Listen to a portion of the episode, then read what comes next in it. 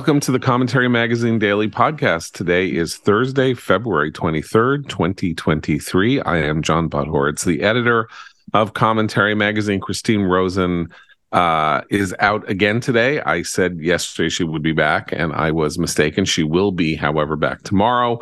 With me, as always, executive editor Abe Greenwald. Hi, Abe. Hi, John. And Washington commentary columnist and American Enterprise Institute senior fellow Matthew Continetti. Hi, Matt. Hi, John.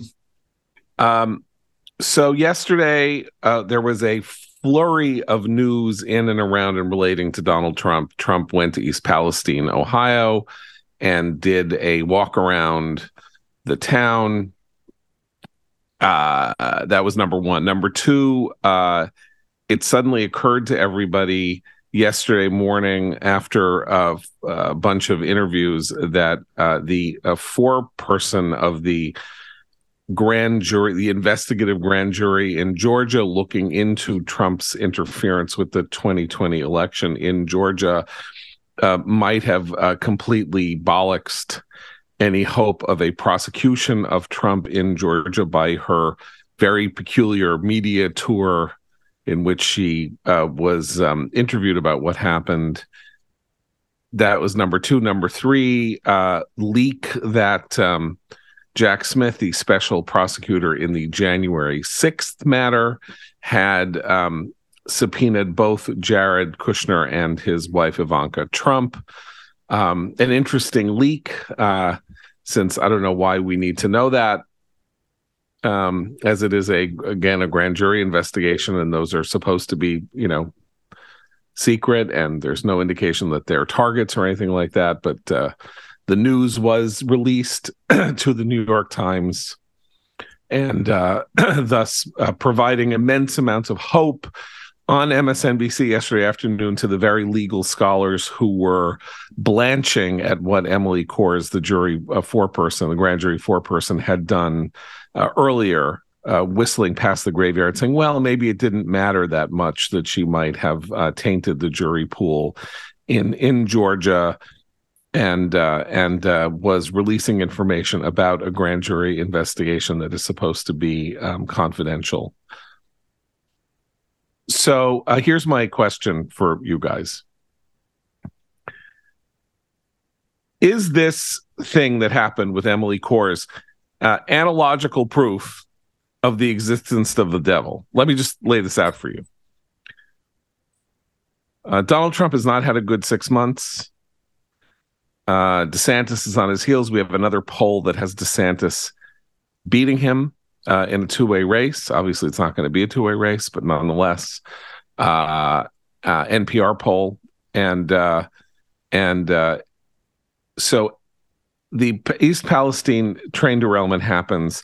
Biden administration mishandles it, at least from a PR perspective, thus oh, handing Trump an opening to have a big event that will be the talk of conservative media for days, where he goes around the town, talks about how Buttigieg should really have been here, eats eats a eats a Big Mac, hands out Big Macs, wears his hat. People are saying thank you so much for coming at the same time that for no explicable reason the grand jury foreperson in the in the investigation that most people thought was going to involve some kind of indictment of him raises questions about whether or not he can in fact be indicted because she may have she may have uh, she said a couple of things interestingly. Not only the stuff about how it was really exciting and she really enjoyed it, but also that uh, she had actually gotten a, I think it was a Teenage Mutant Ninja Turtles popsicle from the prosecutor's office at a ice and an ice cream social thrown by the prosecutor, which is not good. Like that is, you know, collusion that is a that provides anyone who is being indicted with the possibility of saying to a judge look you this indictment has to be thrown out the grand jury foreperson was getting ice cream from the prosecutor from the prosecutor in the middle of the proceedings um so I say this is analogical proof of the existence of the devil because Donald Trump has has these moments of unbelievable luck that uh, that suggest a supernatural element, and maybe you might think that this is God involving himself. I would say it's more likely uh, that he sold his soul to the devil, and that he actually, as a good, strong negotiator, made a really good deal. And at right at a moment at which DeSantis was in the was possibly lapping him uh, got thrown these two different um, lifelines to pull on. Um, leaving leaving uh, supernatural ex- explanations aside for a second, uh, what what strikes me is this is what happens when you investigate the most uh, famous man in the world, because of course you need to find uh, jurors who uh, can't be accused of uh, coming in with uh, predisposition against or even for Donald Trump. So, uh, M- Ms. Kohrs, who's 30 years old, um, is chosen for this jury. She didn't vote in 2020. She's 30 years old. And even though in the AP story she describes herself as a geek about the justice system, she she doesn't seem to have very sophisticated political opinions. Uh, if I chose a political party, she told the AP, it would be the not crazy party. I guess she's uh, shares that view with many Americans today. Um, but she also doesn't have the uh, uh kind of foresight or self control to not give all of these interviews, which, as you say, kind of gave this um, present to Trump because it raises the question uh, that um, Trump's lawyers could say that well the whole grand jury is tainted now because she revealed details of the prosecution which is uh, you know it's a kind of a fine line. If you look through these interviews it's it, she's kind of like much like Trump and his various insinuations, she walks right up to telling you what's going on behind the closed doors in detail of how they deliberated. But instead, she gives you these weird anecdotes about, um, uh, you know, uh, Lindsey Graham. Her asking Lindsey Graham whether it's too early in the year to wear a Santa hat, and Lindsey Graham apparently said not at all. That really cracked her up. Um, she was really excited to meet Rudy Giuliani. Yes, that apparently was Giuliani highlight. was funny. Uh, Kemp, then my favorite line in the AP story, the first of her interviews, was, you know, Georgia Governor Brian Kemp didn't seem happy to be there. Well, no kidding. You know, who would want to be part of there? Who would want to be there? Um, I, the other part that strikes me about this story is I wake up in the morning. I am still a habitual newspaper reader. I get three newspapers delivered to my house, and I try to go through them every day. And uh, I cannot go through a day's worth of newspapers, it seems, without encountering a glowing profile of Fani Willis. I mean, it is the Fani Willis. Fani report. Willis is the prosecutor yes, in yes. Fulton County, Georgia. Yes, the Fulton County prosecutor who is behind this investigation. And look, she's got something big to work with because this all originates really from the phone recording where um, Trump asks then Secretary of State, well, current Secretary of State Brad Raffensperger, you know, find me the votes, right? Um, but it she it, Fani Willis has been treated with uh, such reverence by the national media. Finally, the Trump slayer has been found, and it's this Fulton County District Attorney. And yet, in the recent weeks, we've had this kind of I don't know. Um, deflating of the Georgia trial balloon, so to speak. It started last week when the grand jury, uh, the redacted grand jury report came out. And um, even though it seems the grand jury is going to recommend charges, which is uh, something that the uh, forewoman uh, Emily Kohrs has also seems to have confirmed, it's not clear that the charges are about Trump because it seems to center uh, very much on this crazy fake elector scheme and the perjury committed by the people who were involved in that. So, reading between the lines of the redacted grand jury report that came out last week, I had the sense that, oh, maybe this is not going to live up to media expectations. And now you get Ms. Kohrs, who, I mean, just come across, comes across as um, kind of nuts. And, and so that, that, uh, has spawned Trump's reaction on Truth Social, where he said this Georgia case is ridiculous, a strictly political continu- continuation of the greatest witch hunt of all time. Um, the special grand jury, uh, uh, the four person, incredibly, is revealing the grand jury's inner workings and thought. This is not justice. This is an illegal kangaroo court. So it plays right into his hands uh, once again. I, and I, I think the media needs to reckon with the with the prospect that yet another Trump slayer uh, is going to miss. Yeah, I mean, I think uh, uh, also setting aside the supernatural, um, I think this is all uh, evidence for what we've known for a long time, which is that Trump inspires his um, enemies to overreact and to get overconfident and get sloppy. Um, and so you have, you know, uh, prosecution that sort of if, if you think if you think you've got you've got him on a slam dunk, uh, you're you're not going to be you're not going to cross your T's and dot dot your I's, and you're going to have this kind of you know ice cream party and that then it's going to leak. And um and the other thing i think um that it shows is that maybe trump's crazy approach to problem solving which is to only worry about the next 5 minutes has a lot to be said for it um because at least in his case because he can always count on there being a 5 minute opening somewhere that he that he'll be able to take advantage of um, so I don't believe that. I don't believe that that. I'm speaking metaphorically, needless to say, about course. the analogical proof of the existence of the devil. It's that, or you know, or he's Houdini. He's some kind of polit- he he manages to get out of of situations that um, that would defeat anybody else. Um, though you know, Houdini was never really in those situations. That's partially you know the the trick of of magic um i mean there there are weird details throughout this about again about Fani Willis the uh you know the the Trump slayer um that uh one of the major players in the uh in the elector scheme uh she was essentially forbidden by the judge in the case to go after because it turned out that she had hosted a fundraiser for his opponent in Georgia in a race that this guy was running in Georgia. What?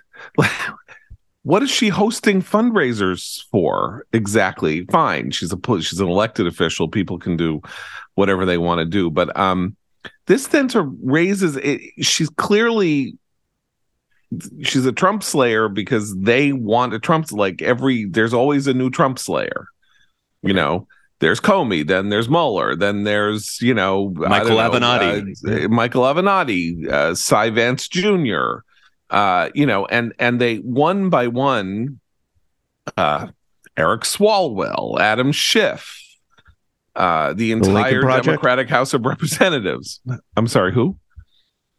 Who'd you the mention? The Lincoln Project.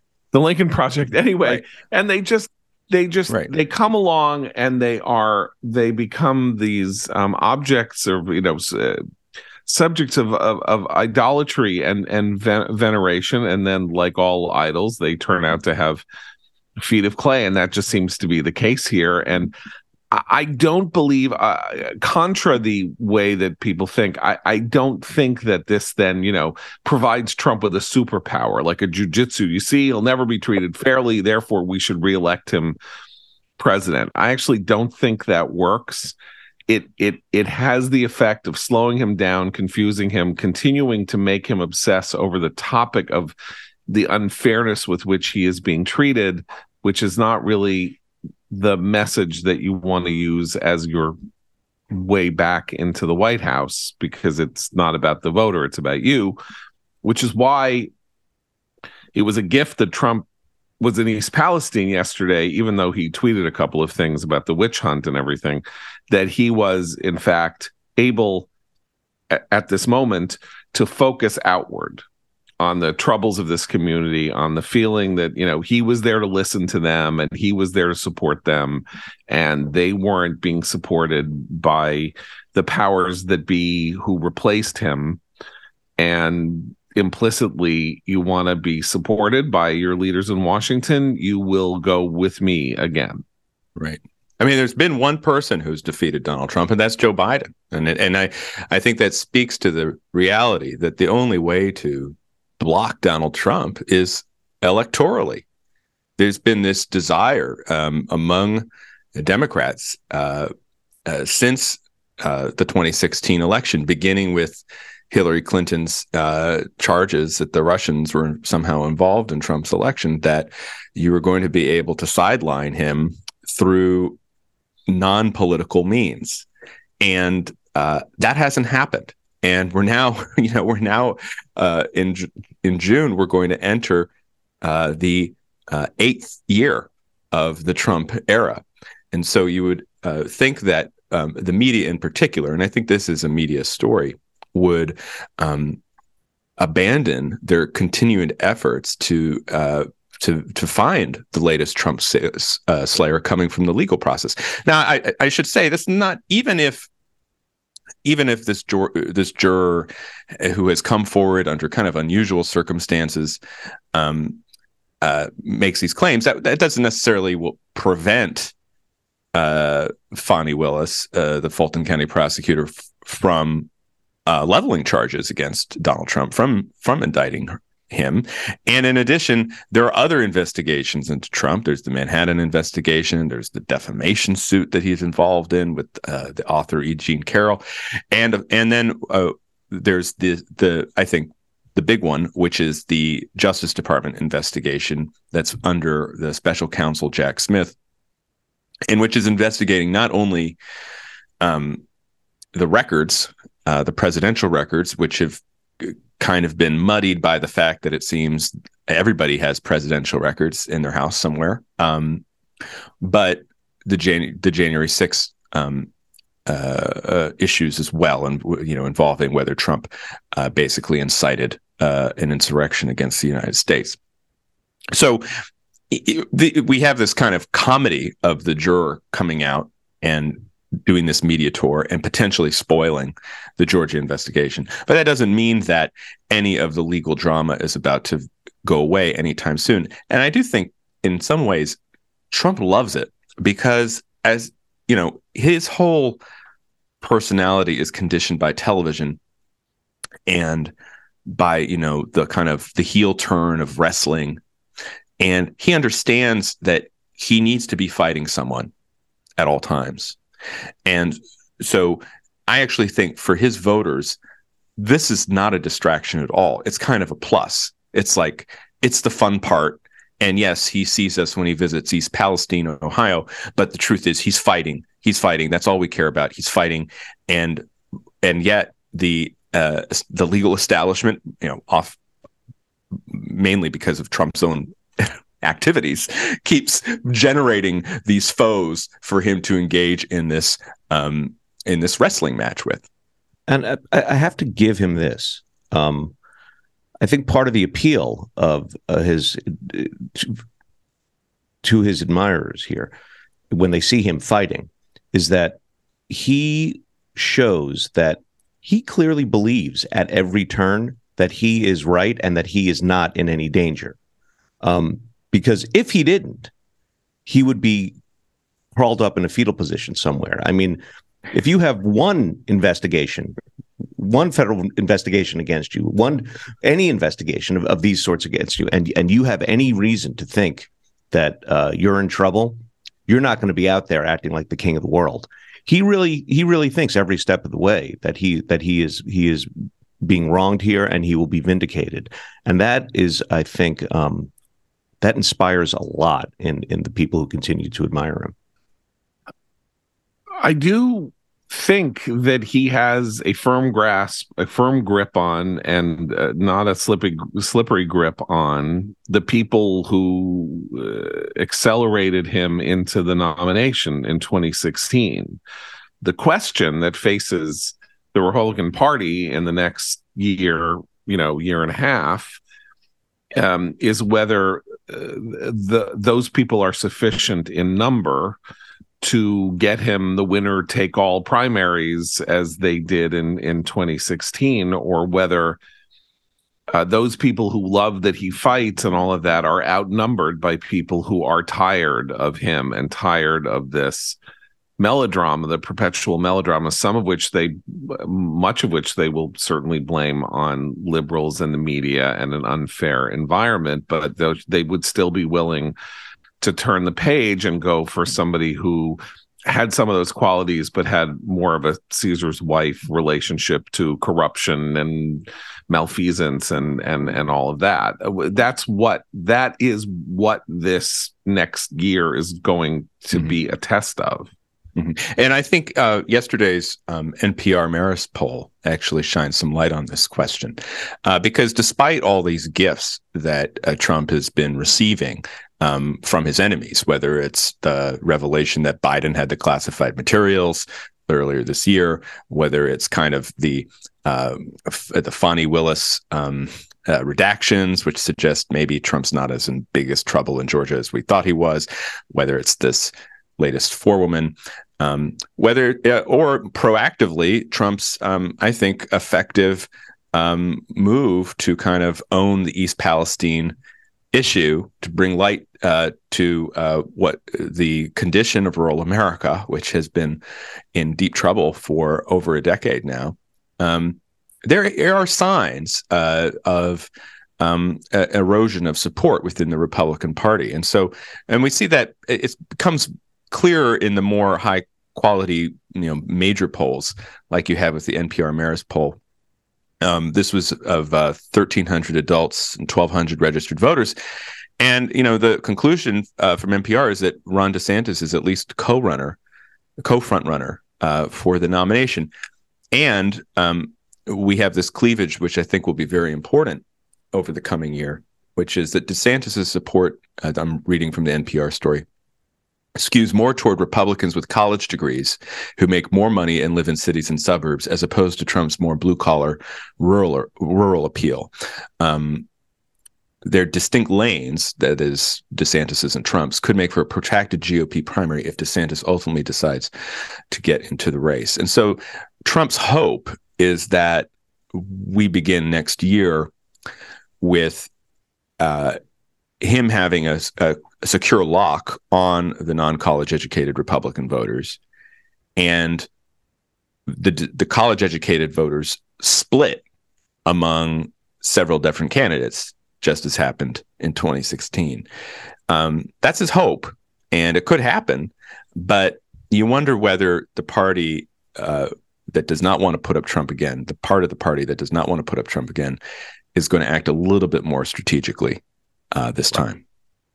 Um, one of these um, typically revelatory pieces uh, that he he produces um, on an almost weekly basis. Tom Edsall in the, in the New York Times a piece yesterday uh, that um, that raises his um, favorite uh, bugaboo, which is that uh, all Republican parties surge and everything is mostly about racial resentment. I'm going to put that to one side because I, that's an argument he's been making for 30 years, and I think is, yeah. is is is actually wrong and silly. But but he writes um, very brilliantly about uh, the constitution of of of the electorate, um, and uh, delves into studies uh, by uh, Democratic and liberal scholars, including somebody who is actually a very distant cousin of mine, Michael Podhorzer, who was at the AFL-CIO. Um, for a long time on the uh, on the congressional uh, class reversal in which basically he says that uh, you know for most of the 20th century if not more I mean, for the almost entirety of the 20th century rural areas in the United States were democratic in flavor. And we've had this incredible switch in which we have the Democratic Party becoming the party of uh, well-to-do elites and the Republican Party becoming more a party of the uh, rural, you know, semi uh, underclass.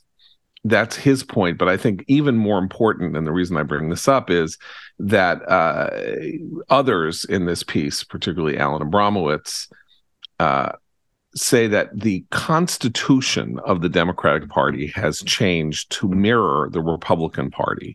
Republican Party it became an ideologically homogeneous party in which uh, voters uh, looked like each other and voted like each other. And the Democratic Party, which was more of a coalition with more flavoring, has now become much more ideologically cohesive. Uh, and therefore reflects the Republican Party's uh, intensity in a way that the Democratic Party has not reflected intensity uh, on core ideological and gut issues. Why is this important? Well, we have two. We have one data point from this week, which is a Wisconsin Supreme Court election uh, that seems to be turning on abortion because there is a bill before. There's a question of whether or not a bill before the Wisconsin House or something like that will come up as a.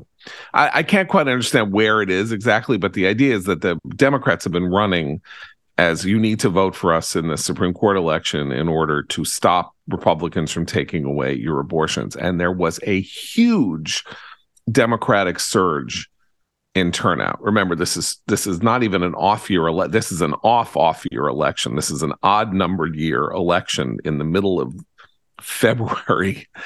And they got some insane turnout, and there's going to be some. There's another phase coming, and uh, that combined. So if that's an indication that the intensity of focus of Democratic voters now approaches the intensity of focus of Republican voters, this is unbelievably bad news for Republicans because, as I've been saying since we started this podcast in 2016, there are more Democrats than there are Republicans. There have always been more Democrats than there are Republicans. That number has shrunk over the last 40 years. When Reagan was elected president, the balance when you ask people if they were Democrats or Republicans, 44% said they were Democrats, 22% said they were Republicans. That number, Democrats are down in the 30s, Republicans are up in the high 20s, but it's still, I think, a five or six or seven point gap, depending on when you ask the question. And if Democrats achieve Republican focus, they can't lose. I mean, uh, you know, but it's also, so, yeah. Okay. Uh, um, what's happening on the Republican side at the same time, which I think is is sort of the opposite. I mean, um, is is the lack of focus, and uh, you know the, the thing about the sort of homogeneity of of the of the increasing homogeneity of the Democrats and and of the left in general is that if you, if you're anywhere uh, on the left of center, uh, you you share basically a common vision of what you want to see. You you differ on degree. Um, the Republicans don't have that. They they have conflicting visions um, right now of of what they want, and uh, that so they they all the infighting um, hobbles them at every turn. Yeah, I, I just want to uh, pick up on on, on, this point about the changing coalitions. I mean, John, you're right. I mean, there are more Democrats than Republicans. Um, the number has uh, the gap has narrowed over the last 40 years but of course republicans continue to win if they're able to leverage the independent votes right so the the there are fewer partisans of either party and there's this huge number growth of almost 40% i think now of independents self-identified independents and the the way to republican victories is republicans uh, maintaining cohesion and then adding uh, a majority right. of independents. Now, what happened last year uh, and I think w- w- w- uh, what will continue to happen as, as long as the Republican Party doesn't get its act together is that the independents are not going for the Republicans. Right. Right. Uh, and the surge that you mentioned is not just visible in Wisconsin. There was a special election this week in Virginia, mm-hmm. um, uh, where uh, Virginia State Senator Jennifer McClellan won the special election for Virginia's fourth congressional district. She's the first Black woman to represent the Commonwealth in Congress. This happened on Tuesday, uh, but there uh, there was a surge in this district, which is predominantly uh, African American and typically doesn't see a huge surge in an off year special election like this because it's a, a, safe Democratic seat. That didn't happen this time. And so the um, the interest as the as the Democratic Party changes, as you suggest, they it, it's many in many ways like a reflection uh, or an echo of the Republican Party of last year. You remember how the old cliche used to be, well, Republicans do better in congressional elections because their voters are, you know, they're more professional, they have uh, college degrees, and so they take a greater interest in politics. Well, now it seems as though that advantage is going to the Democratic Party as right. the basis of these changes. There was one other, just briefly, data point to this question of how the Republican Party is changing, which I think was interesting. Jason Smith of Missouri is the new chairman of the House Ways and Means Committee, and he's g- gave this interview uh, to uh, Politico just recently, where he said, "quote Our priorities have changed. Our priorities are small business, working class Americans, and farmers over huge corporations." He went on to say to Politico, these huge companies that get big tax advantages and have very good trade policies that have allowed them to invest billions in China and overlook Americans while they reap all these tax benefits. That's something we're going to be looking into. That is the Republican chair of the House Ways Committee, sounding exactly like John Kerry, circa 2004. Yeah. I, I, remember, I remember during the 2004 campaign, Kerry and Edwards were always talking about the you know the corporations that give uh, that get tax breaks and ship the jobs overseas. That is that is now the Republican message, um, which is significant on its own. But it's also when he mentions how yeah, the Smith quote is interesting because he has, it seems to me, this conception, as you say, of the Republican Party as kind of a coalition of varying special interests, right? Small business, working class Americans, and ag, right? And that recalled to me a long ago essay by Irving Kristol, where he he argued, and this is in the 70s, that the Republican Party's problem was exactly that it didn't understand itself as a coalition of interests at, right. and of these interests. So he says in this essay, I have to dig it up small business, working class Americans, and farmers. And now that idea that, well, the Republican Party is this coalition of distinct interests, and the party, when in power, needs to serve those interests rather than present what it has done for many decades, which is a kind of a grander ideological vision for the nation, um, has happened. Um, again, going to Edsall, uh, because this is revelatory as well. As this cohesion emerges, it pushes the Democratic Party to the left, which is the uh, opportunity for the Republicans, obviously. Except that the Republican Party is pushing itself to the left in different ways, or what I would take to be the left, which is where it gets wonky. But um, for example, uh, there is a scale of one to seven used by the uh, American National Election Studies uh, that tries to you know one being far right seven being far left or something like that. Uh the uh mean score for democratic voters was 3.7 just slightly to the left of center uh this is in 1972 while the mean score for republican voters was 4.7 uh, just slightly then to the right of center by 2020 the distance between the supporters of the two parties had increased to an average of 2.6 points. The mean score for Democratic voters was 2.8. That means that they moved 0.9 on this scale of, uh, or 0.8 on this scale of seven to the left. Uh, mean score for Republican voters was 5.5, which means they moved almost identically to the right by 0.8. So there is this gulf between them. But the movement to the right among Republican voters has been relatively constant over this 50 year period. In other words, they slowly but methodically move to the right. The Democratic shift in an increasingly liberal direction has been more recent and more rapid. This is Alan, the political scientist Alan Abramowitz. Um, between 2012 and 2020, the mean score for Democratic voters went from 3.3 to 2.9. In other words, it shifted 0.4 again on this scale of seven.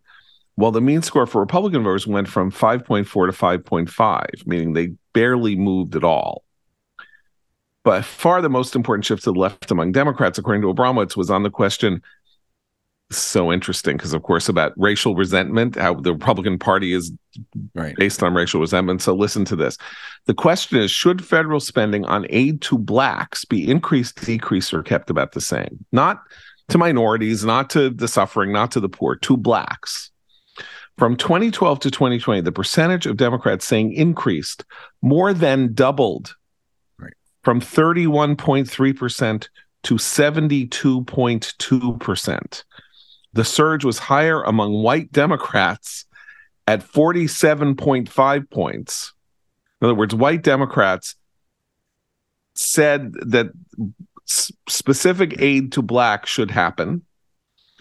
That number grew by almost 50 points because of an essay non-white Democrats 31 points. because of an essay in the Atlantic by Ta-Nehisi Coates. Yes. the most important essay of the last 25 years, The Case for Reparations, which comes out right around the time when 2014. Yeah. 2014, right when that spikes and Yeah. and and launches right around because it, Ferguson is around that time launches the Black Lives Matter movement, and that's that's the shift. And so what's so funny when I read um, the Edsall, and I admire Tom Edsall uh, greatly, but as you say, he's been making this case that the Republican Party is motivated solely by racial resentment for 40 years, as the Republican Party has now been coming a multi-ethnic party, right? Yeah. so you know, as this is happening, it's actually the Republican Party is slightly less white it, because Yeah. it's taking on uh, more I mean, Hispanic. not slightly less Yeah. white. I mean, it's like compared to 1972, Well, I'm sure, yeah, of course, yeah. way less white. Right, right. Or when I, I think they put out chain his, you know, his Chain Reaction, Chain Reaction was that he eighty wrote with his wife, yeah, Mary. Yeah, yeah, that- yeah, 85, 86, I think. Yeah. But so yeah, so since then it's incredibly less white, right? So Right. you know, look, I mean, I'm always for multi-causal explanations. I never want to dismiss uh, uh, uh, racial views, but uh, it's still it's clearly not the case that this is the sole cause, especially when the movement is among white liberals. Right. So I just think that this is very interesting. And it's interesting because you can see both the profit and the peril to Republicans. The profit is that uh, the Democratic Party is tending in an ideological direction that that part of the country that is not solidly in the base of the Democratic Party does not agree with. Um, however, entropically or or or just as a matter of you know the democratic pool is larger than the republican pool and if these people are being pulled in this direction if the party is being pulled in this direction and if while democrats may not believe in a lot a lot of democrats may not believe in all of this uh, they still hate republicans and they're still terrified of republicans and they can be driven to the polls in a Wisconsin state Supreme Court election in the middle of February in order to express this fear, terror, and anger. Um, imagine how much more powerful that can be in a presidential year. I mean, just imagine how how how how great how great the pull is. Right. Well, right. on them. Especially if the Republican nominee doesn't have an answer to the claim that uh, he or she will uh, take away uh, abortion rights. Right. I mean, and that's, I mean, I think that is something that some Republicans handled very effectively um, uh, last cycle.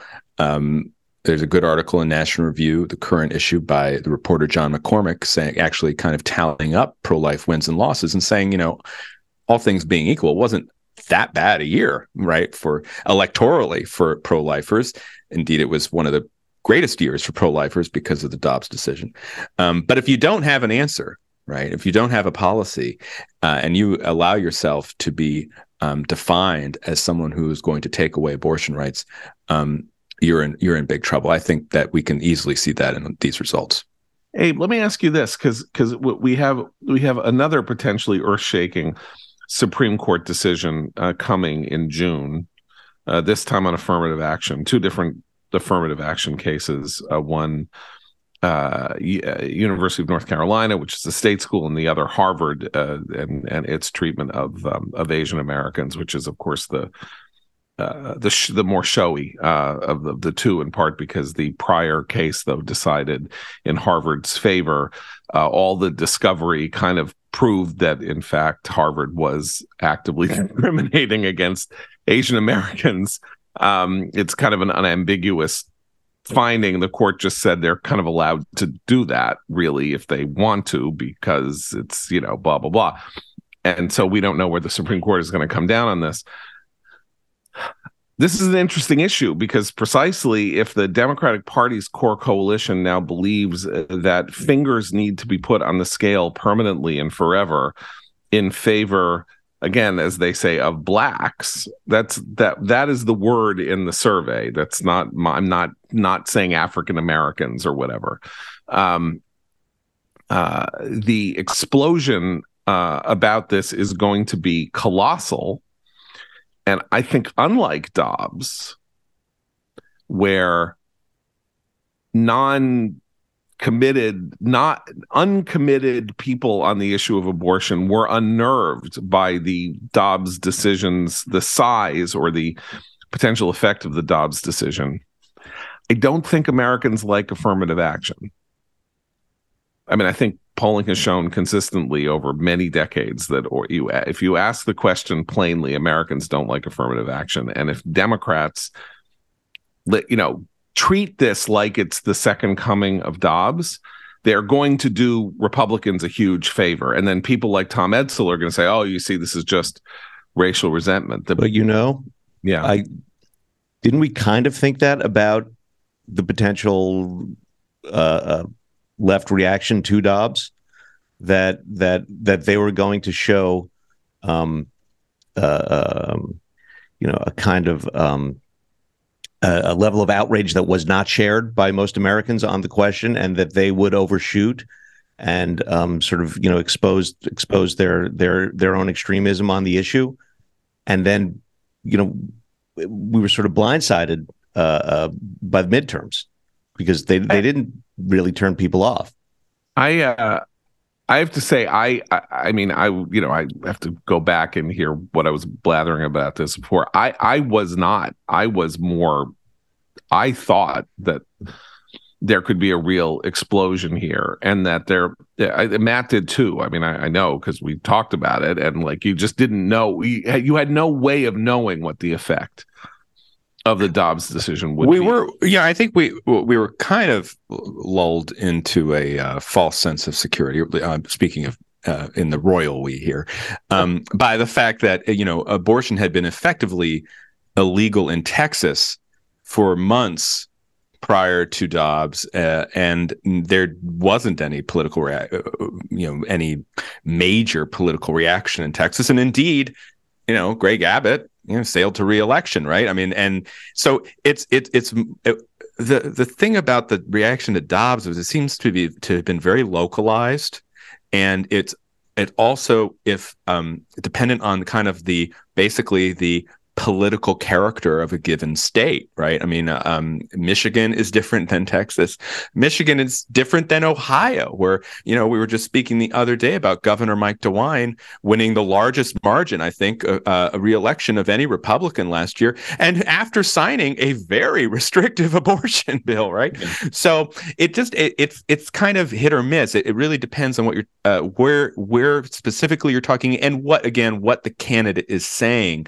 Um, one of the examples in the McCormack piece is of Virginia, right? Because Yesli Vega, uh, who was the Republican candidate in Virginia's seventh district, going up against Abigail Spanberger, and she fell into a trap set by a tracker where she basically said, "Yeah, we're going to outlaw abortion in cases of race, uh, rape and uh, rape and incest," and that, of course, fed all the negative ads that cycle, right. many of which I watched. But in a neighboring district, um, Elaine Luria lost to a pro-lifer right? Jen Kiggans, I think. So it, it's just hard to say. I will. I, I wrote a whole uh, commentary column though, John, uh, on the polling of affirmative action, and here I do think that it. Uh, you're right that um, while there will be a huge media uh, overreaction about uh, the threat to uh, civil rights. Um, most Americans are have been, including most African Americans have consistently been against affirmative action since the Bakke decision, uh, uh another bad Supreme Court decision from the 45 years ago. Yeah, yeah. exactly. For, so, so, so uh, I, I, I don't know how the uh, political ramifications will play to the Democrats' advantage well, in this case, but I will say this: it's also, you know, what does it mean in policy terms? Because we are already witnessing all of these colleges just uh, going undercover in terms of their affirmative action policies. Yeah. And their response to the end of affirmative action is not to restore merit, it's actually to destroy qualifications entirely. Right? But if you're, let- let's say, let's say the court rules against affirmative action. If you are uh, some sort of Democrat, somewhere on the left, uh, liberal, and um, but you don't really, you never really liked affirmative action, aren't you now freed up to to to vote for uh, uh, any any Democrat, whether or not they are they're they they want affirmative action because the law of the land now now prohibits the thing that, that you don't want. look affirmative action was in the 70s and early 80s as it wasn't maybe not quite as big an issue as abortion i mean i'm old i'm i'm older than you guys so i remember this but affirmative action was one of the three core domestic issues in the united states. Quotas abortion and crime were the three leading issues in the united states. The uh, bollinger decision in 2003 effectively pulled affirmative action, which had been a something that was systematically before the court and before courts for 25 years, pulled it back. Like the court said, okay, we're going to find that it's okay to use race as a you know as a as a as an element but only for 20 more years. And here we are literally it's 20 years later. That was what uh, sandra day o'connor said. And there have been court cases you know they have been broad and there was an important case in texas. There were you know there there have been cases over the last 20 years but there was this kind of draining of affirmative action as a major national issue. political Yeah. issue as the really unjust things that were going on and the really crazy things that were going on were prevented from happening. In other words, like quotas in municipal hiring. I mean, a lot of this stuff was state level or relaxing standards. By the way, because this is all coming back, so you know you should. But I mean, relaxing standards for firefighters or uh, you know police officers or people like that, physical standards.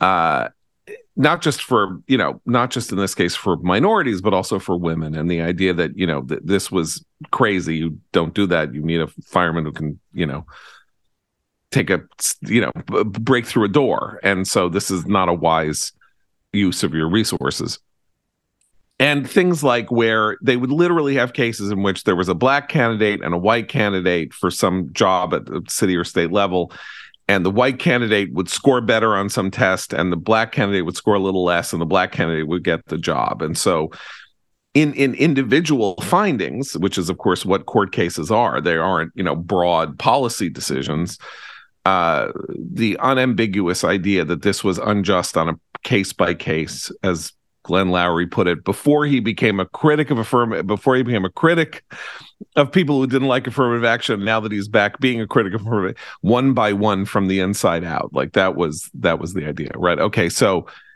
it, the issue drained uh, was drained of its uh, political effect. It's going to be back in a big way if the court overturns affirmative action. And in this case democratic blindness or liberal blindness could have the almost opposite effect of the Dobbs decision. Because at least in the in the Asian American case at Harvard there is a clear victim right? There is a clear victim a striving minority community itself uh immigrants less affluent all of that that was basically Harrison Bergeron, you know, was had necklaces put on them, you know, heavy ne- to make sure that they couldn't that to to level the playing field with you know the idiot third generation children of people who go to Exeter so that those kids can get into Harvard and not you know and not and not the Asian American kids from Torrance California who go to school and then they go 6 hours to Chinese school and they do SAT prep and they work in their parents dry cleaner. And they're deemed not really part of the squad you know so that's a big thing. Low personal scores. low personal scores right? I, I just think that is a very big thing. And then you really could have a kind of domino effect where you're talking about how they're eliminating standards matt like they're just they want to just you know no sats no this no that but um, I don't think legacy admission. Then you have the thing where the thing that almost everybody thinks is unjust, except the people who benefit from it personally, legacy admissions will be destroyed. I mean, I don't know how legacy you have secondary effects, and there is nothing about this that commonsensical independents, particularly ones who have kids who are in school, wouldn't look at and say, "That's good," you know. I mean, I didn't go to Exeter, so I'm, you know, my kid doesn't have a chance of getting into Harvard either.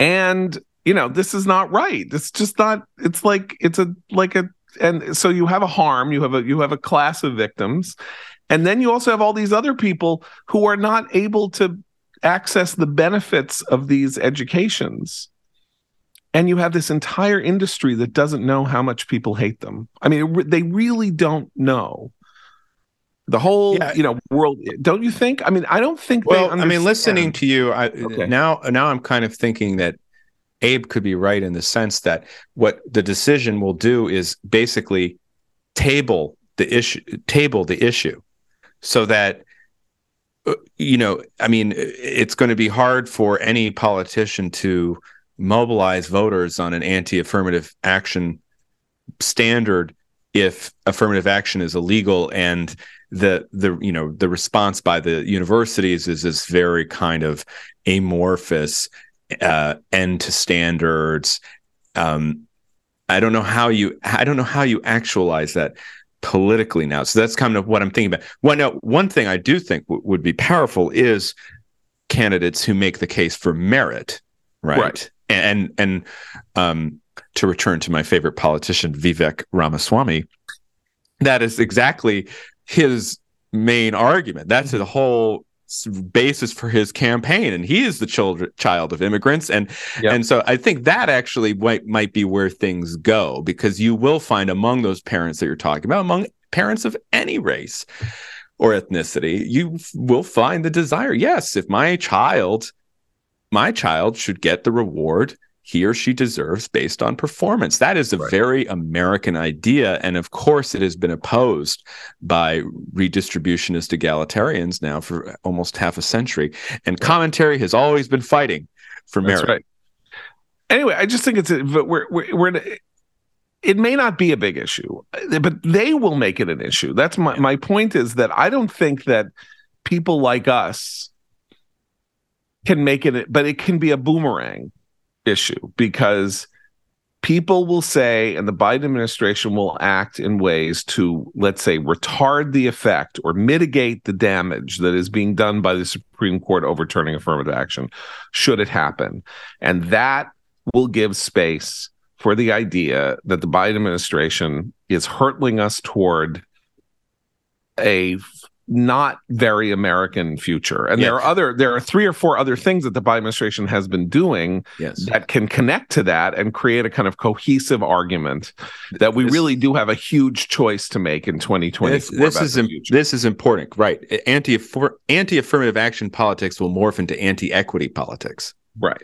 And so uh, we, we we had this Biden executive order last week which basically institutionalized equity uh, throughout the federal government. We have these uh, scandalous cases about the National Merit Scholarships uh, in my home state of Virginia and how uh, people are not being notified uh, that they are national merit scholars because of equity concerns. So there again, I think that will be the new kind of axis that we turn around, which right. is, you right. know, are you for individual merit or if are you for the equity based on group identity? And I, I do think that's a 70 30 issue in favor of individual merit.